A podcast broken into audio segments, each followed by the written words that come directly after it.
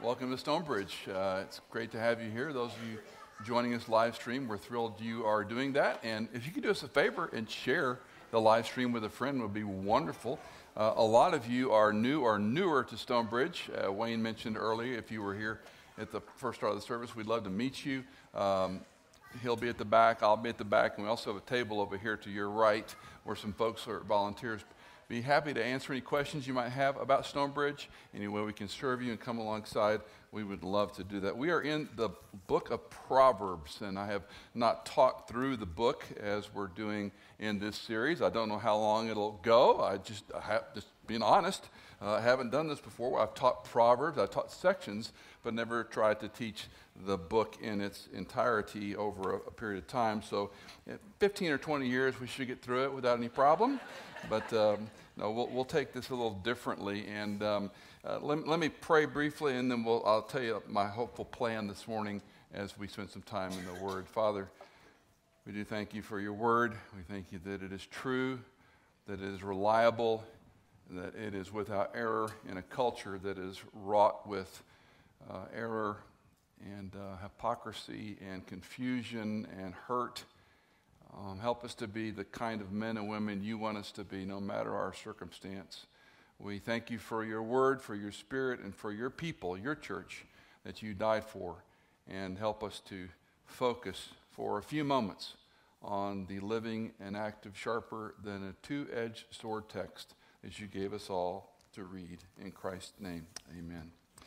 As we begin the study of Proverbs, it's a little different. We talk about Bible study methodology. If you're in B S F or Precept or Community Bible Study, or you've done your own, you know, fill-in-the-blank program, there are typical sort of hooks: observation, interpretation, application. Sometimes there's correlation in there: observation, correlation, interpretation, application. You're observing the text. You're observing the Bible. You're looking at what the author wrote. Uh, when they wrote it, what was the story, what was the context, and you do a whole lot of observing before you ever go to what does it mean, the interpretation stage. Uh, part of that might be the cross-referencing, correlation, looking what others, so if it's Paul, what else did Paul write about this? If it's the Gospels, what else did the Gospels teach us about this? So there's a methodology uh, to studying the Bible. When you come to wisdom literature, it's very different. Those principles still apply, but we're looking for different kinds of structure. And one of the tasks of teaching this is I simply can't go chapter to chapter or paragraph by paragraph like I would like to do or prefer to do, because you've got to understand some of the structure before we can look at these things. And my job is to help you, uh, not to try to make you a seminary student or a Bible nerd, although that wouldn't be bad, uh, but to encourage you that this book is accessible. And um, because wisdom literature is multifaceted, it takes learning to look at things a little differently than you might normally read something in your Bible. Job twenty-eight twenty-eight, uh, by the way, Job is wisdom literature. Job, Ecclesiastes, and Proverbs are called the corpus, the body of wisdom literature in your Bible. So Job twenty-eight twenty-eight, by the way, you may not know, Job is the oldest book in the Bible. It's the longest, oldest book in the Bible, if you look at it that way, and it also deals with one of the thorniest topics. Why does suffering happen to innocent people? Where's vindication when the unrighteous win and the righteous are hurt? And it's a marvelous text, which I think is illustrative. When, when God gave us this text, the oldest, hardest, most difficult, longest book is about pain. It's about the difficulty in making sense of a broken world, broken creatures in a broken context. So it makes remarkable sense. twenty-eight twenty-eight is a scintilla of what the book teaches. And the man, and to the man he said, "Behold, the fear of the Lord is that is wisdom, and to depart from evil is understanding." The fear of the Lord that is wisdom, and to depart from evil is understanding. So we're getting these themes early on in antiquity, if you will, uh, as part and parcel from the whole body of the text. So What I want to do today is I want to think a little bit about the fear of the Lord. I want to revisit a little bit more about what wisdom is and isn't and how we acquire it. And finally, we're going to look at what I'm going to call the cast of characters, uh, primarily who are the fool, the, the, the scoundrel, uh, the, the problem makers, if you will. So let's just jump right into this. Chapter one, verse seven, uh, Bruce Waltke calls the foundation of the book. Last week I mentioned uh, uh, Derek Kidner called it the motto of the book. And it's uh, helpful to take a quick look at that again. The fear of the Lord is the beginning of knowledge. Fools despise wisdom and instruction. So we have this collection of information. Again, Waltke says, it stands in front of the rest of the collection like the quintessential expression of the basic spiritual grammar for understanding the book. Now that sounds really cumbersome and really academic, and hold on. I'm doing this, I'm not trying to confuse you. I want to. I want you to think a little bit more than just reading a proverb in four or five minutes. My, my, my uh, worry, my objective, my fear, my prayer for you is that you get your nose in the book all your life. That every morning, every day, and I'll say seven days a week, it's not magic or religious or you have to, and not because you have to, but you get to. It's not because you should, it's because you can. And the Word of God is available to all of us. Uh, it's us that is the problem. And my hope is to provoke you to think, to think, to think, to think biblically, to read. Don't let the world teach you theology. And that's part of, so when I'll back up on how to encourage you with Proverbs, I don't want to take it out of your hands, but I want to equip you in ways you can easily grasp.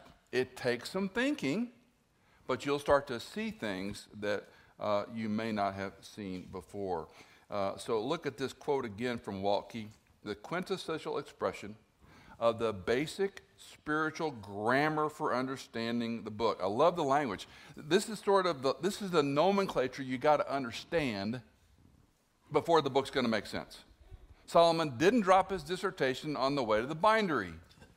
It's, it's collections that are very brilliantly organized, which would follow if it's the most wise man on the planet at the time, that it would be organized in a brilliant fashion. And this is what our scholars and commentators have helped me with, and I hope others. And as you dig a little deeper, I think you'll, you'll begin to see these things. Um, if, if we, we think about Bible study methodology, we look at words, we look at repetition, we look at terms. We have to think about phrases. We have to think about idioms. Expressions. We have to think about themes. And that's one of the different ways we approach the book of Proverbs, to think about this a little differently. Um, now, to relate it perhaps, uh, if you're in the market for a car and you've done your homework and research and said, okay, this is the car we want to buy, and you start looking for, can you ever get the car? And then you start looking at, you know, color and whatnot. What, one of the first things that happens, you settle in on maybe two or three uh, models, is what? You start seeing them on the road. Uh, when and if you ever get delivery of said vehicle, and you drive said vehicle, it's amazing how many of those cars are on the road, is it not? And you see them everywhere. So much so that after a point of five, six months of having your new car, there's a really discouraging thing happens. A new model comes out. Just a little different from yours. You convince yourself it's not better, but you know it is. And you know you want it. You have seen that car, and you know that car that quickly. If you understand these structures we're going to talk about, idioms, parallelisms, structures, repetitions. We'll talk more about couplets and so forth and chiasms as we go through the book. You'll see them everywhere. But you've got to go shopping for the car. You got to pick the model or you're never going to see them. And that's where this is a little different than narrative or didactic or even reading the Psalms. And that's what I'm hoping to equip you with a little bit on the front end. The fear of the Lord occurs twenty-two times in your Old Testament, mostly in the wisdom literature, fourteen times in Proverbs. The first one was Job twenty-eight twenty-eight. And when we, when we start thinking about this fear of the Lord, it's a compound topic. So what we would normally do is we'd study the word fear and we study the word Lord, and we do Bible studies on those words, and we would come up with, so what? The fear of the Lord is a phrase, and Bruce Waltke lovely illustrates it with the word butterfly. You can look up the word butter and the word fly, and you're never going to know what a butterfly is, because these words are conjoined and they become in, in their own right a term or a compound. And so, again, just illustratively, we have to look for these idioms, and the fear of the Lord is one that takes a little time to figure out what it means. And again, you will see it all through Scripture. The fear of the Lord refers to the Lord's special revelation, first to Moses, and then, of course, we're going to have it explained to Solomon, and then it's going to be completely fulfilled in the person and work of Jesus Christ. What I mean by this is Moses was the one who got the law from God, and that's why the Jew always revered him, still does. That he was a special person, a special relationship, that Moses talked to God like a man talks to a man, no one like him. The prophets don't come close. Solomon comes along. He's wise beyond any measure, and he understands things. So God inspired him, and we'll see that in a moment, how he got the information. And then, of course, Jesus Christ is the living, eternal embodiment, the God-man, who is wisdom in and of himself. Um, now, let me read part of what Waltke writes here. I disagree a little bit with him, and I'll inject why, but It, it helps us understand, what's this wisdom we're after? What does it mean? He says, um, people in general are motivated to obey their consciences out of fear, uh, fear, to, fear of God.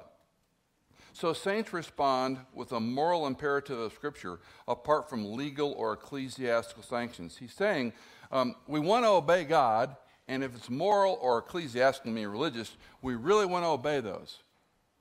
I disagree. One, at one time that was true. I don't think it's true anymore. I think we've changed so much we don't even care about this anymore. He continues, for, uh, for them, fear of the Lord is just as real as their love for him. Both psyches are rooted in their faith. They believe his promises and they love him. They believe his threats and fear him. They believe his promises and love him. They believe his threats and fear him. Oh, that that was true. When I sin, when Michael chooses to sin, it's down to, do I love God or do I love sin more? And the same is true for every one of you. We're making a choice. Do I love God or do I love myself and my sin more? And that's the battle. So I think we become a little more cavalier. I don't think he's wrong. I just think the culture's changed even since he's written this book. C. Bridges sums it up this way, which I love. The fear of the Lord is that affection, affectionate reverence by which the child of God bends himself humbly and carefully to his Father's law. An affectionate reverence. I call it holy fear. You've heard me talk about that before. I like this affectionate reverence. I, I want to do this. Now, at the risk of being impaled and burned on a stake, I'm going to say a few things. You may not agree. Stay with me. Uh, I think there is a place where it's okay to want your parents' approval. All the psychologists and people that are, you know, your, your hair on the back of your neck is now standing up. Stay with me for just a moment. If you have a good parent, good father, good mother, and you're that firstborn child, you're hardwired to please your parents, like it or not. A friend of mine who's a physician, Um, his parents both died in, in recent years. We were talking on the phone the other day, and I said, "You're a pleaser." And he laughed. His parents were good people, and he wanted to please them. Now, don't go too far with this. Do you love God enough to want to obey him? That's what Bridges is getting at. The fear of the Lord is that affectionate reverence by which the child of God bends himself humbly and carefully to his Father. I want to obey my Father. And we have to be careful how the world skews these things, and we have to be careful how we can muck them up. But my point, I hope you understand, Proverbs eight twenty-two, the Lord possessed me, and he's talking about wisdom, at the beginning of his way, before his works of old. From everlasting I was established, from the beginning, from the earliest times of the earth. We often speak of the uh, of eternity in chunks, eternity past, present, and eternity future. We can't measure eternity past or eternity future. We're just in the present.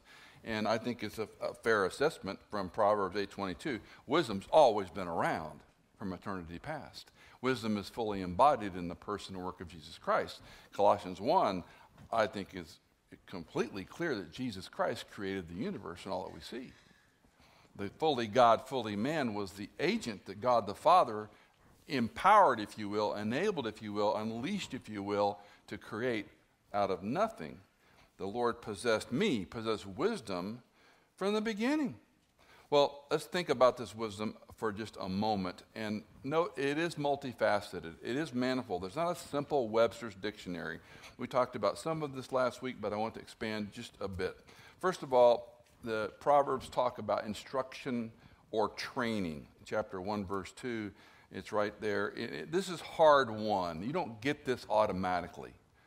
Uh, years ago, uh, like five, six years ago, this is Music City. This is the music industry. Some people that have helped me with podcasts and whatnot. And I was talking to one of them and said, okay, at this chapter of my life, I'm not going to pick up the piano, but what instrument could a person play at this chapter of my life? That was a fascinating waste of time discussion, to which he kindly said, it, you're too old. And he told me about a strum stick. And if you know what a strum stick is, look it up when you get home. And it's like giving somebody, uh, well, anyway, it's like a dummy's instrument. But now, uh, maybe you're a great strum stick person. Don't, don't let me get in trouble here. The point was, Michael, you're too old. You got to start this earlier in life, and you got to spend a lot of time. When Jason gets behind those keys or Shaylee plays, they're autopilot, baby. I don't know if you've ever watched accompanists, pianists. I, I marvel at men and women who can play every hymn in the hymn book without looking at the hymn book, or play Mozart or Bach or whatever they can play without ever looking at a sheet of music, because they did it. Why? They trained for a long time. It was hard won. Secondly, understanding. Also, verse two of chapter one. It's insight. It discerns between relationships. And this goes back to a story in First Kings chapter three. Now, we talked about Solomon uh, about to divide the child, but let's go before that. First Kings chapter three, verse nine. Uh, he's, God asks him what he wants. And the king replies, so give your servant an understanding heart to judge your people. Notice, your servant to understand, to judge your people, to discern, there's the word, between good and evil, for who is able to judge this great people of yours? Remarkable request on the part of Solomon. He learned a lot from his father at this level. He asked the right thing. And because he asked the right thing, God blessed him well beyond making him the wisest person on the planet at the time. But what's fascinating about this passage is he understands this is a job no human can do. I need your wisdom. They're your people. I have this little, you know, I'm not a critical person at all at nature. I'm very genteel and kind toward everyone and all things, and everyone, you know, I'm the most tolerant person you'll ever meet. Um, but I have pastor friends that talk about my church. And because they're my friends, I get in their face and go, it ain't your church. Now, I think I know what you mean when you say that, but as a pastor, you can't say my church. You can say the church where I serve. But don't, now, if you go to a church, X Y Z Methylbacterian, you can say that's my church. You can say Stonebridge is my church if it is. That's fine. But as a pastor, I think it's incumbent to not say this. And it's verses like these, this to get under my skin. These are your people. Um, you may or may not believe me. I can't prove it to you, but I, I stay awake worrying about you and those kids in the back and what they're getting at this church. And these people are watching right now. Because James three, verse one haunts me the older I get. Not many of you become teachers knowing that you will incur a stricter judgment. And when you pile in here on a Sunday, which makes my heart smile, and when your kids go back there, when Christy commandeers, this best part of the, the service to me is watching her corral those kiddos uh, and teach them, and what they retain, goodness gracious, and they go back there and how the men and women right now are helping your children. Uh, I, I go home and go, Lord, uh, I'm responsible in large measure for what those people believe. I don't want to mess this up. Not for your sake, I'm sorry, it's not just you. Instead, I'm going to incur stricter judgment if I get it wrong.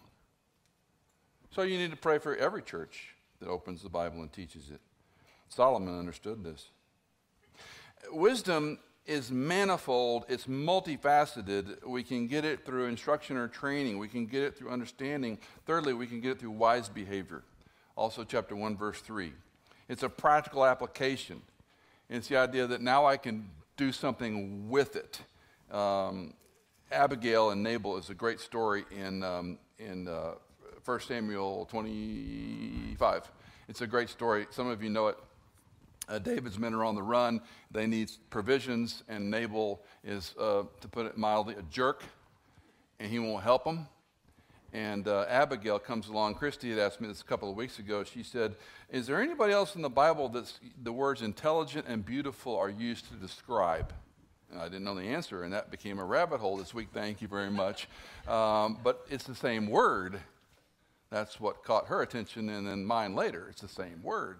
When we talk about this wise behavior, she's called intelligent and beautiful.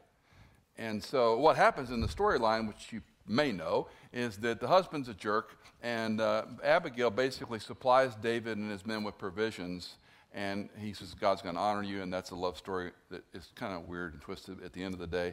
But Nabal is the wordplay people miss. Nabal is one little tiny, let's just call it vowel off from the word Nabal, which means fool.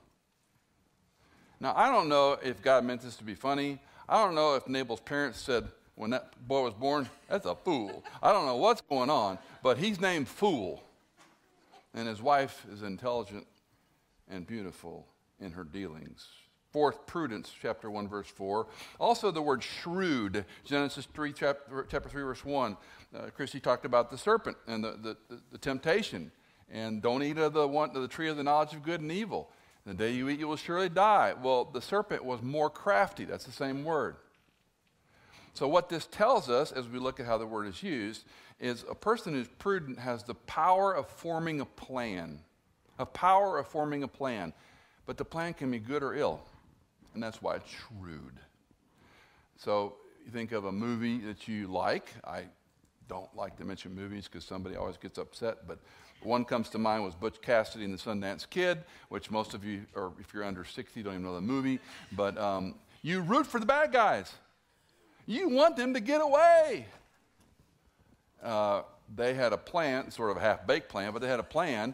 But the storytellers endear you to the criminal. And you want the criminal to win. And that storyline's played over in many films and books. We want the bad person to win. This is prudence. This is one who can form a plan and who's shrewd. And we admire the implementation of an evil person when they can pull something off. Fifth is knowledge and learning, chapter one, verses four and five. It's best perhaps to think of this as comprehending and learning put together. It has also to do with something that was given to you and received and then processed. We've talked about the military watch one, do one, teach one. Watch, watch how it's done, do it, and then teach somebody else. And someone shepherding that process, and that would be in line with that. The wonderful part of wisdom is that anyone who wants it can attain it. The operative word is, do you want wisdom? It only comes from the Lord, but you have to want it.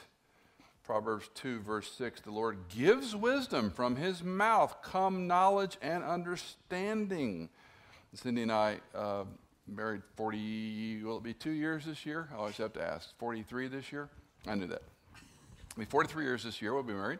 And um, so uh, people come to us and they say, we want a marriage like yours. We taught marriage and family stuff for many, many, many years. And um, we, I tell the story, we taught parenting for about six years, and I've repented ever since. Uh, but we did talk about marriage and family. And uh, there was a couple in this church uh, months ago, and we were out to dinner with some other couples, and they had sort of ID'd, they were a younger couple, they had ID'd the couples at the table, and they said, uh, this couple, they're the lovebirds. And Michael and Cindy, if I remember correctly, you're the partners. And I went, yeah, that's right. And they had, they had an observation for each of the couples at this table, and it was delightful. And I thought, you know, not one couple will give you everything you need in life, but you can learn from other couples. And Cindy and I chased all kinds of couples when we were young in our married years, and we learned a lot. It was hard won. You go through difficult, you go through infertility, you go through probably innumerable miscarriages, you go through adoptions, failed adoptions, you go through heartache with children with problems, you go through five back surgeries and a husband that lives with chronic pain. Um, let me play the, let me play the violin for myself. No, it's hard. I don't, I've said it many times. I don't know who said it first. Marriage is a long journey. Most people stop before they get to the first vista. It takes a lot of years, and then you look back and go, oh, my lands, how he carried. We talk all the time because in ministry you're around a lot of death, uh, and not to be cheery Michael Easley, morbid person, but you're around a lot of death. It's inevitable one of us is going to die, and whenever it, it comes close or I'm involved with someone who's lost someone, we talk about it and, and say, you know, and we're both like, I'm never getting married again. This has been too stinking hard. But boy, was it worth it to get where we are. Do we wish things were different here, there, and yonder? Yeah, but you know, if you swap that, you'd have a whole other set of horrible things to go through. The old axiom about marriage is like flies on a window. Those on the outside went in, those in went out. You know, it's just silly stuff like that. Um, I would not be the man that I am without Cindy. Period. And I think she would say the same things. I wouldn't be the man without her. Um, what do you want? It's not too late to start. Unlike piano at sixty-five. Don't do that. Don't waste your time. We'll see in our study that these paths are going to come back and forth. The way of the righteous, the way of the wicked, the way of the wise woman, the way of the adulteress. We're going to see this all through the structure of the book. But even though wisdom's available to all, not everybody wants it. And that's where we want to go next. Let's look at the cast of characters who don't want it. Now, when I first started going through these, I felt somewhat disingenuous sharing this with you because I go, you remember the illustration about if you want to know counterfeits, money, you don't study counterfeit, you study real currency. Because if you can pick out real currency, then you can spot the counterfeit, right? That's an old apologetic line. Um, so I felt like I was studying the counterfeit. But then I went, no, this is what the text is telling us. And what I found, and maybe you will as well, I see a lot of myself in some of these characters, and I don't like it. And so maybe that's the provocation of wisdom, is to say, am I really lined up like I think I am? Or am I deceiving myself? First of all, the wicked.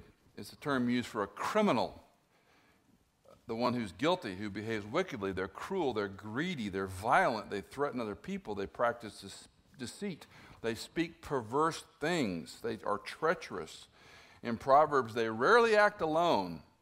And this is why we talk about peer pressure, so you know, cavalier in our culture. You know, we want our kids to avoid peer pressure. I, I, when I see teens in this room, uh, my heart is happy and terrified.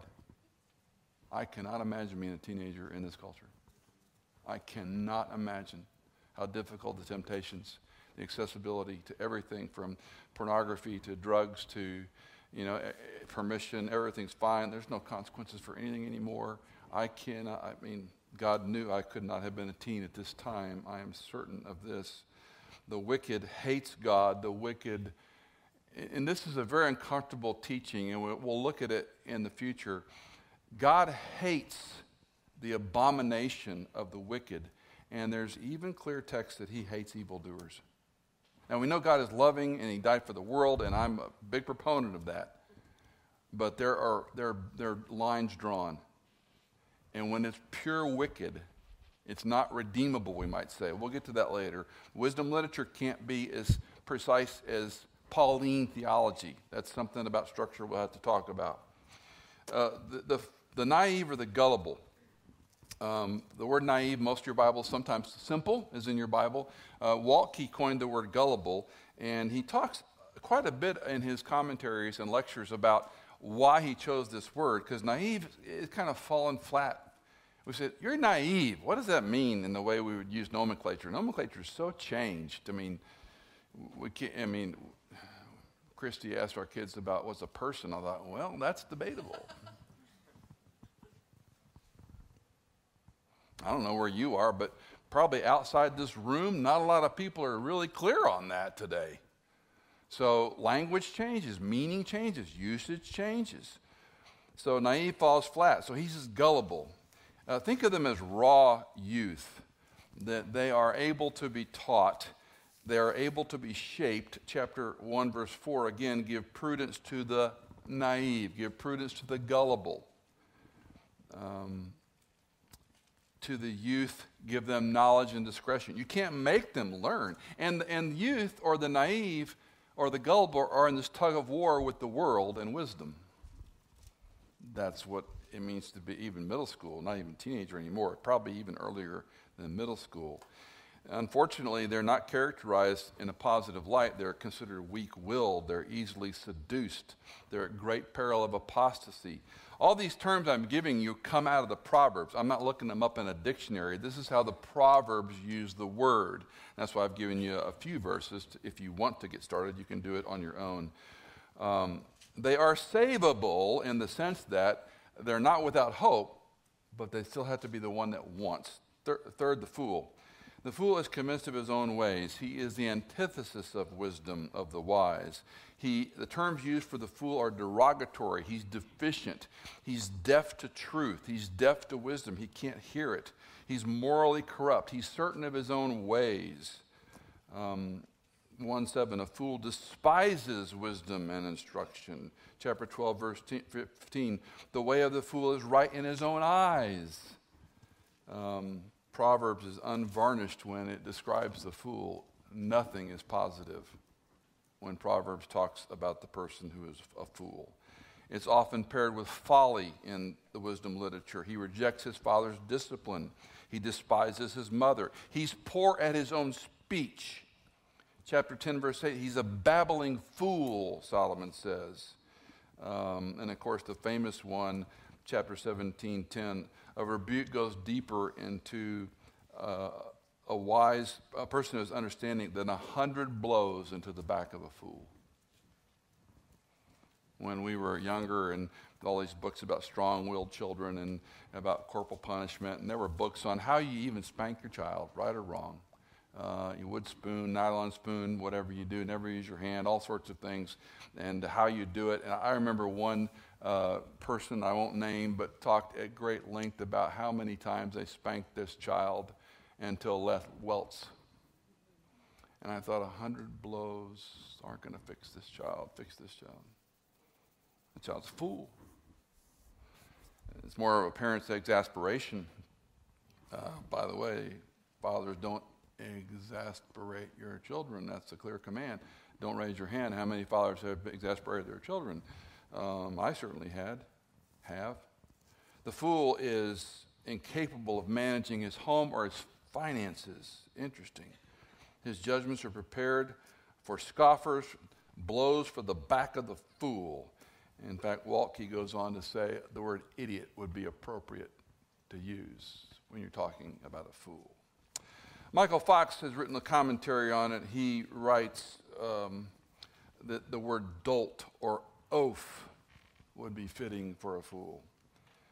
Again, Waltke, cocksure of his own point of view, he has no heart for education or disregards moral truth and recklessly vents his own folly.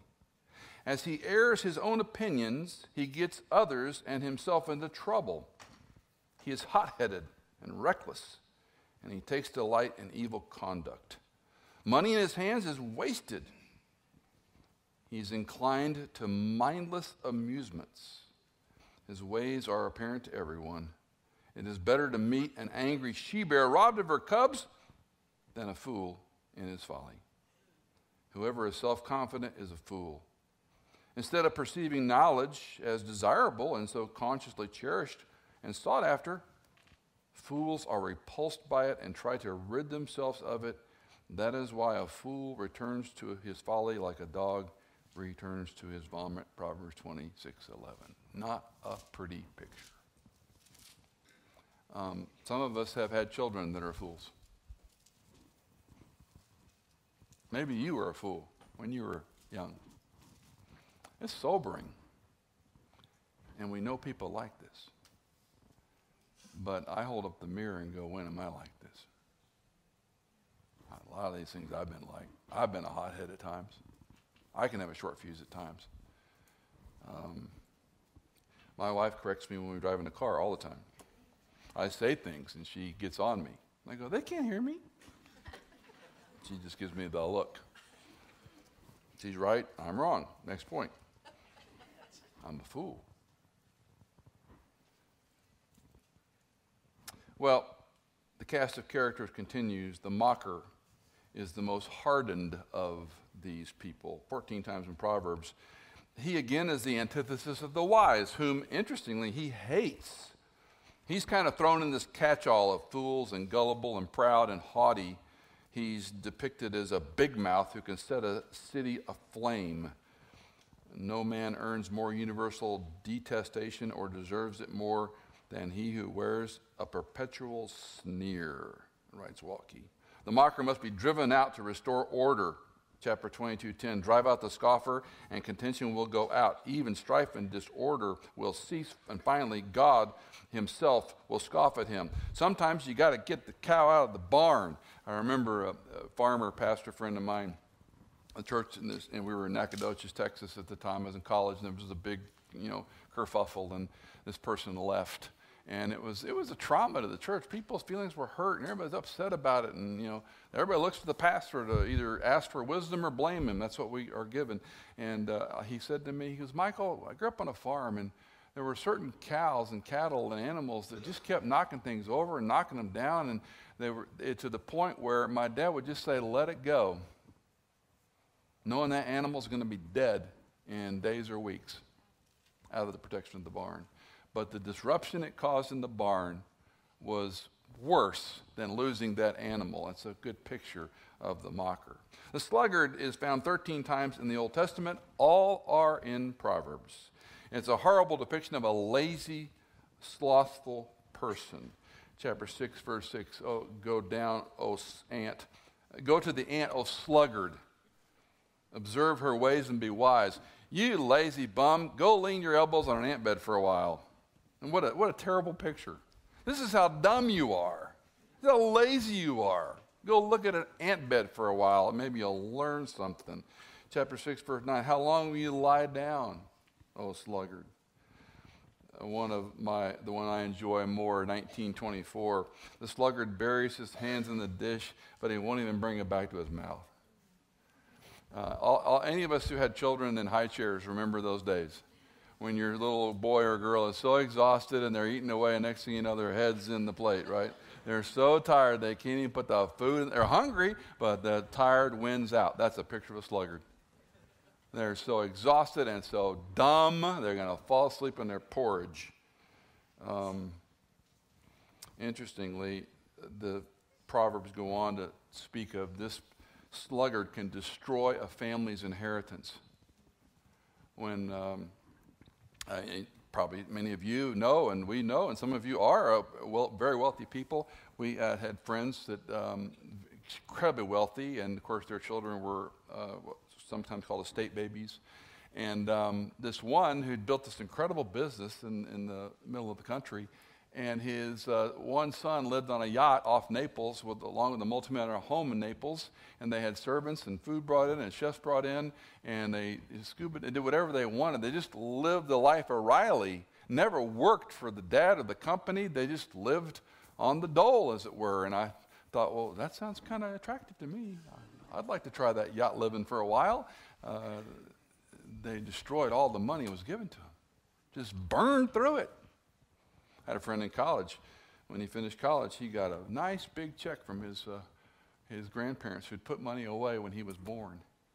In a matter of weeks, he blew it all. He blew it all. Didn't save any of it. It's cliche. This is the sluggard. This is the person that doesn't know what to do. One scholar observes proverb has no term for a workaholic, but that the opposites are sluggard and diligent, vice and virtue. Not saying we should be alcoholics. There's just no term for alcoholic, uh, workaholic. Think about that in wisdom. That's kind of similar. Uh, think about that in wisdom literature. There's no angst against a workaholic.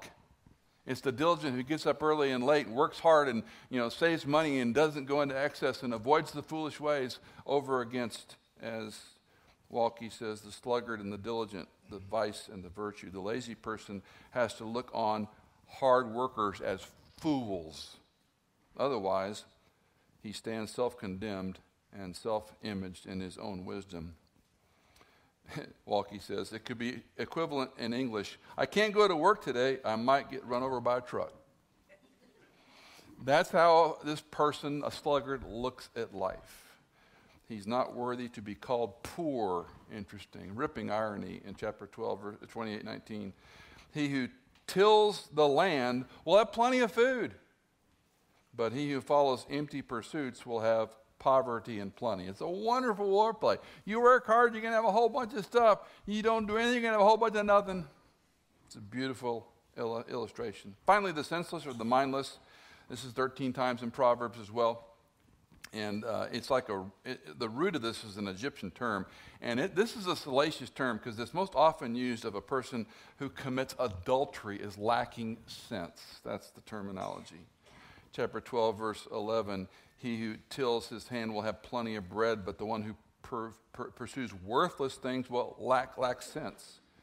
seventeen, eighteen, a man lacking sense pledges and becomes a guarantor of his neighbor. By the way, don't ever lend money to a person. Give it to them, don't lend it to them.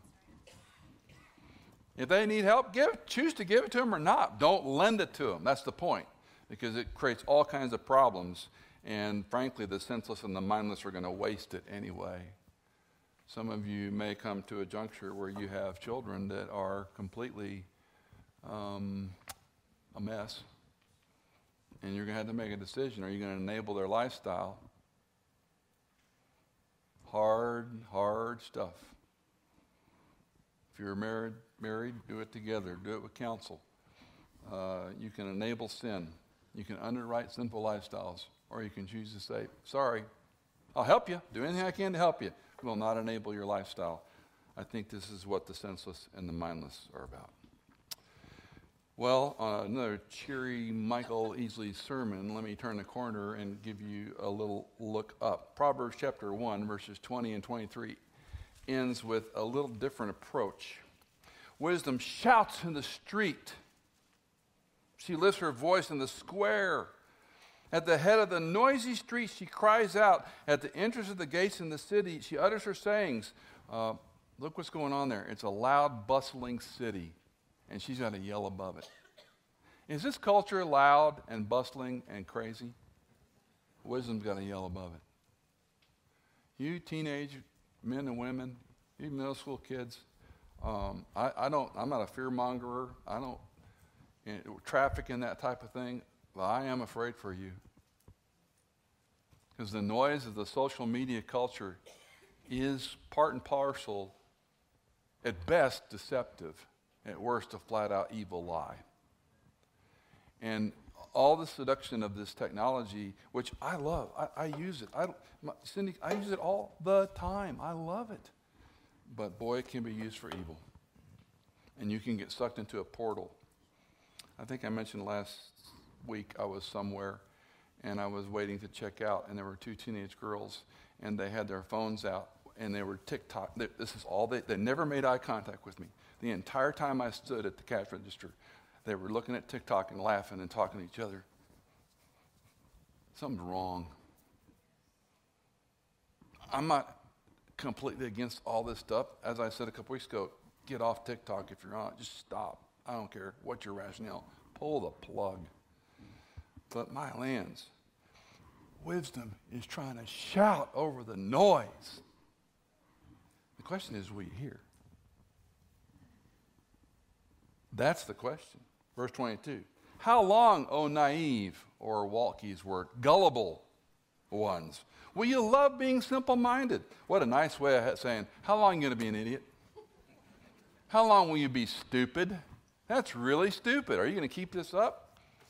Scoffers delight themselves in scoffing, and fools hate knowledge. Turn to my reproof. Behold, I will pour out my spirit on you. I will make my words known to you. Fascinating. And now you have the person and work of Jesus Christ, who not only shouts, but is wisdom. He offers wisdom. You, you, if you will get your nose in the book, if you will spend time looking for some of these things we've talked about, if you'll learn to draw in your Bible and not depend on your electronics, if you'll spend time every day, you'll be a different person. And you will love God more than we love sin. It's not that hard. That's why wisdom is available to any who want it. But you have to want it. Father, we thank you for this word. Sober, fun, intriguing, complicated, sad, tragic. It's what we would call real. You're the God of all creation. You know our hearts and minds completely. You know the sin that we toy with and then we give into again and again. You know our struggles. You know our hurts. You love us. I don't understand why. I know why, but I don't understand why. Thank you that you hear a sinful man's prayers. Thank you that you care about us more than we care about ourselves. And I pray that men and women who call Stonebridge home, who watch on live stream, who however you access, you'll use this information far beyond what this vessel can deliver it, in ways that your word stands eternal. Mine can be forgotten, but the wisdom of your counsel is indeed from eternity past and continues to eternity future. In Christ's name, amen. Well, at this